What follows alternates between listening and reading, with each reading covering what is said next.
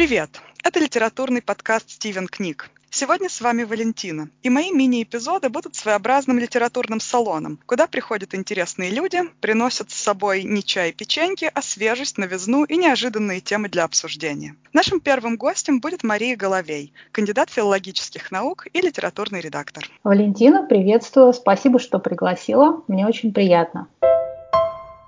Нас с Марией познакомил Инстаграм, ее блог Merciless Editing, очень интересный. Можешь рассказать пару слов о том, о чем ты там пишешь? Блог родился из некоммерческого проекта помощи начинающим писателям. Ну, естественно, редакторской помощи, потому что в команде было три редактора, но спрос на наши услуги возрос, а времени, как всегда, не хватает. Поэтому проект переродился в блог. И основные направления блога – это литература. Я рассказываю о прочитанных книгах, я иногда рассказываю о работе редактора. И два таких больших марафона по средневековью и по поэзии. По поэзии традиционно уже второй год вот э, проходил в сентябре. 2019 год был посвящен как раз марафону по средневековью. Многие не успели прочитать все, что хотели и из текстов, и о средневековье, я в том числе, поэтому решили продлить на следующий год. Поэзия – это моя научная специализация, мне нравится делиться какими-то знаниями, какими-то открытиями с читателями, а средневековье – это такой вот вызов, челлендж по чтению и изучению средневековых текстов эпохи в целом. У тебя очень интересная специализация, это поэзия Серебряного века, поэтому я думаю, что о теме, которую мы выбрали, кроме тебя вряд ли кто-то расскажет лучше. Сегодня мы обсуждаем творчество Марины Цветаевой, ее основные произведения, главные вехи и то, как она закрепилась в общественном сознании. Как ты думаешь, почему ее строки «Мне нравится, что вы больны не мной» настолько популярны и почему они практически въелись в культурное ДНК русского человека? Ты знаешь, кажется, это произошло благодаря Алле Борисовне Пугачевой, и ее романсу, знаменитому, который знает вся страна, хочет она этого или нет. В принципе, у меня, кстати, нет никаких претензий к самому романсу, он получился красивым. Мы, мы же знаем, что Цветаеву очень долго не печатали, не публиковали, и, собственно, был такой негласный запрет печатать ее поэзию. Как раз вот в 80-е, 90-е началось возвращение поэта на родину, ну, настоящее возвращение поэзии, ну и, соответственно, поэта. А расскажи, пожалуйста, вкратце, почему ее не принято было публиковать и почему избегали публикации ее произведений? Жена врага народа, Сергея Эфрона. Соответственно, раз Эфрон враг народа, расстрелянный, то и вся семья Эфрона считается тоже врагами народа, родственниками врагами народа. И, в принципе, Цветаева очень неудобный для советской власти поэт. Она говорила, что хотела, она не интересовалась политикой, она не хотела быть таким конформистом, отстраиваться, поэтому, в принципе, это логично, что возвращаться она начала исподволь, в самоздате, из устно, можно сказать. Сейчас любят э, ее такие вот именно первые произведения, которые проникли ну и, и те, что печатались до э, иммиграции, да, там юношеские стихи, там волшебный фонарь, э, сборники, которые печатались и при жизни Цветаева, и, соответственно, еще до практически до советской власти. Ну и, собственно, проводником строк Марины Цветаевой в популярную культуру российскую стала как раз Алла Пугачева, примадонна российской эстрады, песни которой знает вся страна, хочет она того или нет. Да, и в принципе не только мне нравится, что вы больны не мной, но и Реквием, который сколько их упало в эту бездну, все знают. Мне кажется, не все даже подозревают о том, что это строки Цветаевой, но тем не менее эту песню знают, мне кажется, практически все. Мария, расскажи, пожалуйста, а кому посвящены эти стихи, которые сейчас э, поет в виде песен вся страна? Вопрос интересный. Казалось бы, стихи о любви, да, мне нравится, что вы больны не мной. Но на самом деле, если сказать просто, то это стихи о том, что спасибо, что ты меня не любишь. Если кто-то мог подумать, что эти стихи посвящены там Сергею Ифрону, то это, естественно, не так. Есть воспоминания э, Анастасии Ивановны Цветаевой, сестры Марины Ивановны, о том, что стихи э, были посвящены Маврикию Александровичу Минсу. Это второй муж Анастасии Цветаевой. То есть это стихотворение неким образом суммирует неудавшийся и не сложившийся любовный треугольник? Ну, практически да. И Анастасия Ивановна считает, что Марина из благородства уступила ей Минса, потому что, в принципе, она уже там в начале 20 века была признанной звездой русской литературы, и мужчины не могли устоять перед ее обаянием. И в чем же там дело? Почему она его благодарила за то, что он ее не любит? Чтобы не устраивать скандал. Марина и так постоянно позорила родителей, если так можно сказать. Отец же до последнего не давал благословения на брак с Эфроном. А учитывая, что еще тут и скандал с младшей сестрой будет, я думаю, что Марина просто решила пощадить немножко чувства родителей, ну и сестру тоже, которую она любила. Вот и получаются лирические, меланхоличные, полные неизбывной тоски строки спровоцированы тем, что семья просто хотела избежать скандала, и таким образом она, возможно, хотела как-то суммировать и подвести итог неудавшимся отношениям с мужем своей сестры. Поставила красивую точку. Последнее слово всегда оставалось за ней в любовных отношениях. Да, если уж проигравшая сторона, то точку, скорее всего, нужно поставить именно так, строками, которые вошли в историю и стали вечным памятником ее снисходительной победы, я, наверное, так скажу. Мария, по твоим словам и по словам Википедии, у Цветаевой была очень бурная личная жизнь и обилие разнообразных романов. Не было ли там места все-таки скандалом, и везде ли она ставила такую красивую точку, как мне нравится, что вы больны не мной? На самом деле в личной жизни Цветаевой все очень сложно. Есть действительно реальные связи, как вот с Сонечкой Голидой, с Константином Радзевичем, а есть такие выдуманные романы. Ну вот, например, роман с Пастернаком, роман в письмах знаменитый, да, между ними ничего не было, кроме писем, но это такой пожар, пожар поэтический, там, прозаический, душевный. Поэтому сказать точно, сколько там было любовников и любовниц, не представляется возможным, но точно все эти страсти цветаевские, они э, послужили материалом для ее творчества. Подбросили дровишек в топку, как называл ее муж. Все верно, да. После эмиграции, после 1923 года Фрон писал в письмах к Волошину, что он уже в растопку не годится. Поэтому у Марины такие яркие и бурные романы какие-то в письмах, как с Пастернаком, какие-то вживую, как с Радзевичем, вспыхивали поэтическом и, в принципе, на светском горизонте. А как это отражалось в ее творчестве? Ну вот, например, Константин Болеславович Радзевич, друг, друг мужа Цветаевой. Они встретились в Праге в 1921 году и ходят упорные слухи. Ну, там был какой-то роман, это явно по письмам, по дневниковым записям. Ходят упорные слухи, ну, естественно, ничем не подтвержденные, что а, третий ребенок Цветаевой, Мур Георгий, он как раз э, сын этого Константина Радзевича. Сказать точно никто не сможет, чей это ребенок. Ифрона или Радзевича или, или еще кого-нибудь. Самые известные строки, которые вошли в историю, стали вершиной поэзии Серебряного века, это поэма «Горы» и поэма «Конца». Я о них, например, говорила в блоге, можно прочитать там. А сегодня а, я хотела бы затронуть стихотворение «Попытка ревности». Это стихотворение, которое Цветаева подарила жене Радзевича на свадьбу. Когда она помогала ей также выбирать свадебное платье.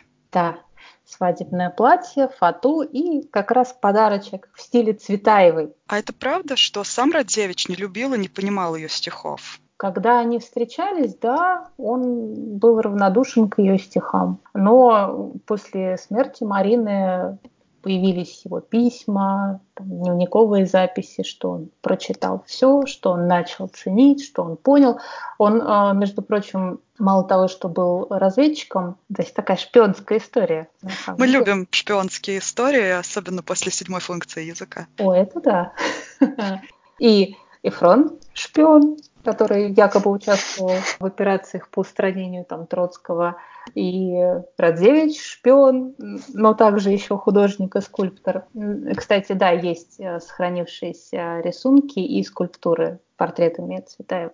Так что и, же со свадебным подарком? Представляете, молодая, красивая дочка Сергея Булгакова, видный религиозный деятель, да, Мария Булгакова, получает на свадьбу от Цветаевой э, рукопись, которая начинается вот так. Как живется вам с другою? Проще ведь удар весла, линии береговую. Скоро ли память отошла? Представляете, наверное, да, чувство бедной невесты перед свадьбой. Здесь уместно упомянуть золотое правило «никогда не приглашай на свадьбу бывших». Ну, это была определенная тусовка, и Сергей Булгаков крестил потом сына Цветаевой. И, в принципе, они вращались все в одном вот этом иммигрантском круге, и Булгаков помогал, по-моему, финансово помогал Цветаевой и тому же Радзевичу и многим другим иммигрантам. Поэтому я думаю, что все обо всем знали, но Цветаеву не могли не пригласить, это же автор «Лебединого стана», стихов, которые любили даже большевики, несмотря на белогвардейский пафос. Ну, конечно, Цветаева не была белой и пушистой, и от нее можно было ожидать всего чего угодно. Так что скажите спасибо, что она не устроила скандал на свадьбе. От Цветаевой действительно можно было ожидать чего угодно, и она окружила головы направо и налево, так как все-таки недюжинный талант давал о себе знать. И практически все великие поэты XX века ценили ее творчество и вполне справедливо давали ему высокую оценку. Да, ты права. И вот, кстати, о возвращении поэта на родину, да, в этом деле сыграл большую роль Иосиф Бродский, наш Нобелевский лауреат. Я процитирую его слова. Цветаева – поэт чрезвычайно искренний. Вообще, возможно, самый искренний в истории нашей поэзии. Она ни из чего не делает тайны. Цветаева – поэт была тождественна Цветаевой человеку. Между словом и делом, между искусством и существованием для нее не стояло запятой, ни даже тире. Цветаева ставила там знак равенства. Крупнее Цветаевой в нашем столетии нет поэта. Мне кажется, более высокой оценки дать в принципе невозможно, чем дает Цветаевой и человеку, и поэту Бродский. Можно сказать, что Цветаева и после смерти продолжала будоражить умы и сердца мужчин и человечества, в принципе. Мы сейчас говорим много о возвращении поэта на родину, о том, как творчество Цветаевой вернуло свою популярность на ее родине, о которой она так тосковала все время, когда жила в эмиграции. Но вернулась ли сама поэтесса на родину? И как сложилась здесь ее судьба? Потому что окончание ее жизни было довольно трагическим, и сложности, которые на нее свалились, подтолкнули ее к очень непростому решению.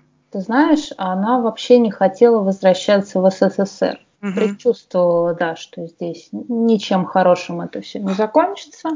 В 39-м она вернулась вслед за мужем, и Фрона взяли, дочку тоже взяли, Ариадну, и Цветаева осталась без сведений о своих родных, с малолетним сыном, да, ему там не было и 16, по-моему, лет, без средств к существованию, потому что если в эмиграции правительство Масарика в Чехии да, выплачивало Э, какие-то стипендии, как, какие-то дотации для иммигрантов, для студентов, для поэтов. У нее там были все-таки друзья, которые помогали, тот же князь Мирский, то в СССР она осталась просто в полном вакууме. И вот эта вот чудесная история в Елабуге, она хотела устроиться посудомойкой в столовую литературного этого общества. Но, правда, там говорят, что как это так, но голодная военная Елабуга, это даже это не Москва, это не Петербург, и столовая считалась достаточно жирным местом. Там тебя могли и покормить, ты мог там что-то еще и забрать с кухни. И, естественно, Цветаеву, о которой ничего было не слышно в Союзе, кто ей будет помогать, кто ее возьмет на такое место. Она обращалась к Косееву, к Синякову, ну там много советских писателей. Естественно, никто ей не мог помочь, а у человека ни денег, ни продуктов, в принципе ничего, только вот эта вот жуткая комната в доме Бродельщикова. Что делать? Я не знаю, как бы я поступила на ее месте. И вот это вот психологическое состояние, когда ты не знаешь, что происходит с твоим мужем и дочерью, у тебя нет никакого будущего и даже никакой надежды на будущее, война, мне кажется, даже самый сильный человек заболеет. Нервный срыв и невозможность жить дальше. А что ты имеешь в виду под психологическим состоянием? Это подтверждено как-то? У нее была депрессия или, может быть, начались какие-то расстройства? Что вообще случилось с ней? Принципе, по воспоминаниям она достаточно неуравновешенным человеком была, особенно к концу жизни. Я не врач, и, соответственно, в Елабуге не было психиатра, который мог бы поставить ей диагноз. Возможно, у человека началось биполярное расстройство или тяжелейшая депрессия, которые как раз вот привели к такому печальному концу. Известно, что у Марины Цветаевой есть два, условно говоря, места упокоения, то есть два надгробных камня. Одно место, где она реально э, находится, но здесь тоже есть вопросы, да, и одно, где она бы хотела находиться. Вот еще можешь об этом, пожалуйста, рассказать?